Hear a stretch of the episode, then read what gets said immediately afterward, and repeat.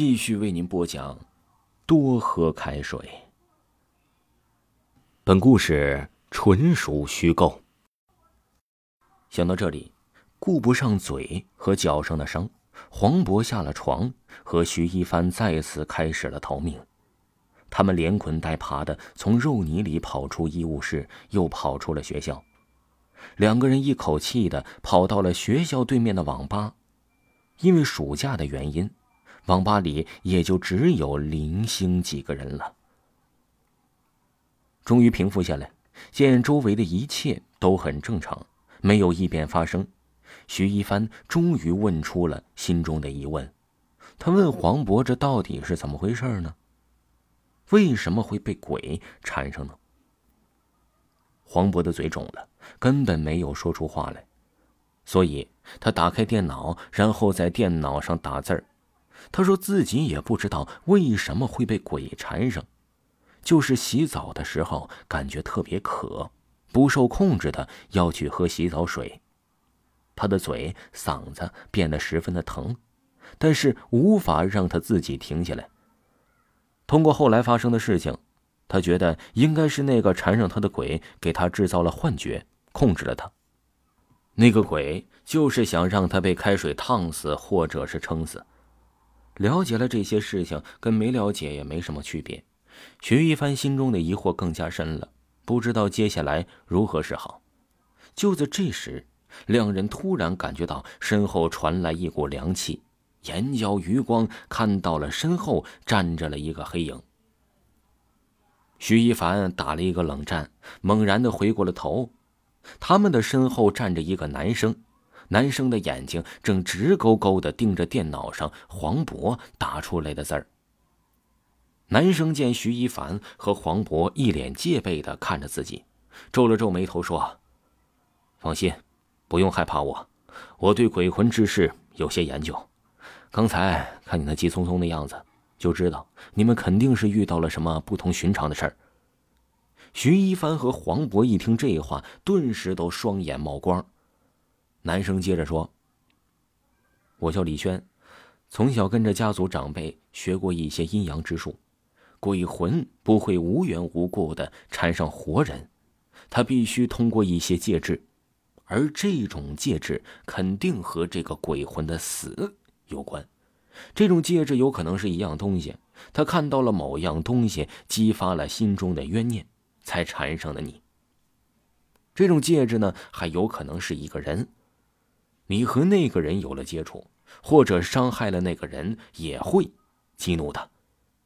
这种戒指还有可能是一件事儿，一件普普通通的东西，甚至于可能是一句话。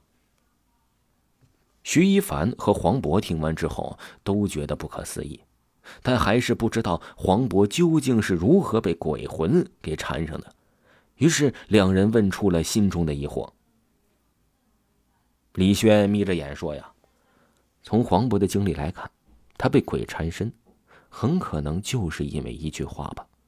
他之前洗澡时不受控制的去喝开水，就是因为他之前对某人说过一句话。”导致被鬼缠身。你们两个逃到医务室，鬼魂紧追而至，鬼魂用残忍的方法杀死了值班老师。那是也因为值班老师呢说了这一句话。那到底是什么话呀？徐一凡和黄渤看着彼此，努力的回想。最后，黄渤瞪大眼睛，嘴角动了动，但是说不出话来。他急忙在电脑上打下了一行字儿：“我知道了。”那句话就是多喝开水。当时医务室的值班老师说过这句话，而我之前也说过多喝开水这句话，一定就是这句话。原来啊，黄渤的女朋友感冒了，打电话的时候，黄渤说的最多的一句话就是多喝开水。在他的心中，只要是生病了，就应该多喝开水。想起了之前的诡异场景啊。徐一凡也觉得这件事肯定就是和喝开水有关系。那现在怎么办呢？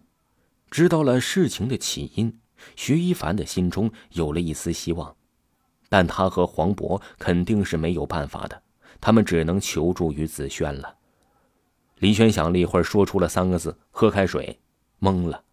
徐一凡和黄渤顿时懵了，不解的看着李轩，不明白他是什么意思。李轩解释道：“那个鬼听到‘多喝开水’这几个字，就会发了疯一样的残害人，所以一定是因为他讨厌这几个字儿。从这点可以分析出来，他非常讨厌开水。”现在还不知道他的死亡原因和根源，我没有办法对付他。只有先保证黄渤的安全，再慢慢的解决其他的事情。原来是这样啊！徐一帆和黄渤都觉得很有道理，可是现在黄渤的嘴和嗓子都已经被开水烫坏了，让他喝开水等于要他的命。李轩看出了他们在想什么，说。不是要他喝开水，而是保持身边一直都有开水。黄渤咂巴两下嘴儿，像是想说什么。徐一凡明白他的意思，替他问了出来：“这个方法真的管用吗？开水真的能摄制住那个鬼吗？防止他靠近黄渤？”听众朋友，本集还有下集。维华呢，即将要推出两部恐怖类型的专辑，一本叫《隔壁房间的女人》，一本叫《一个不留》，都是非常非常精品的恐怖小说，而且属于是长篇的小说。喜欢的朋友一定不要错过，咱们下期再见。